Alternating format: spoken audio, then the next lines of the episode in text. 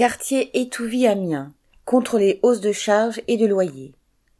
Le quartier populaire d'Étouvie, à l'ouest d'Amiens, compte plus de 7000 habitants qui vivent pour la plupart dans des logements sociaux.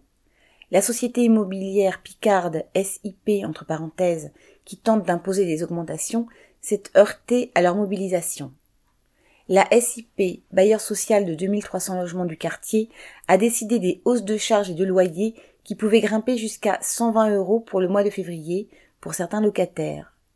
Ces dirigeants doivent pourtant avoir moins de mal à payer leurs factures que les locataires, puisque les bénéfices annuels de la société sont de l'ordre de 9 millions d'euros, soit environ 740 euros par logement qu'elle possède dans la région.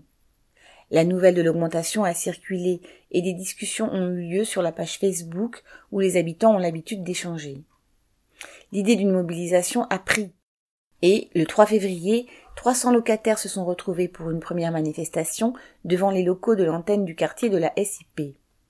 Ils étaient encore plus de 150 à se réunir le 16 février pour décider de réclamer que l'augmentation des charges ne dépasse pas le maximum légal.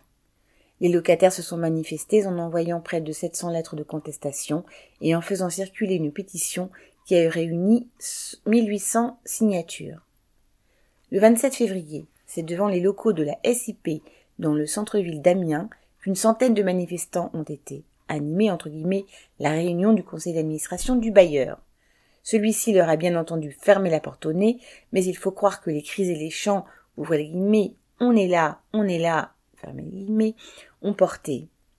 La direction de la SIP a en effet annoncé dans la foulée que la hausse moyenne des charges serait ramenée à 15,5 en mars contre 43,5 euros en février.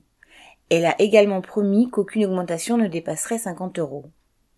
Les habitants du quartier se sont promis d'être vigilants quand ils recevront leur prochaine quittance de loyer. Cette mobilisation a permis de resserrer les liens dans ce quartier coupé du risque de la ville et où la situation de nombreux habitants se dégrade.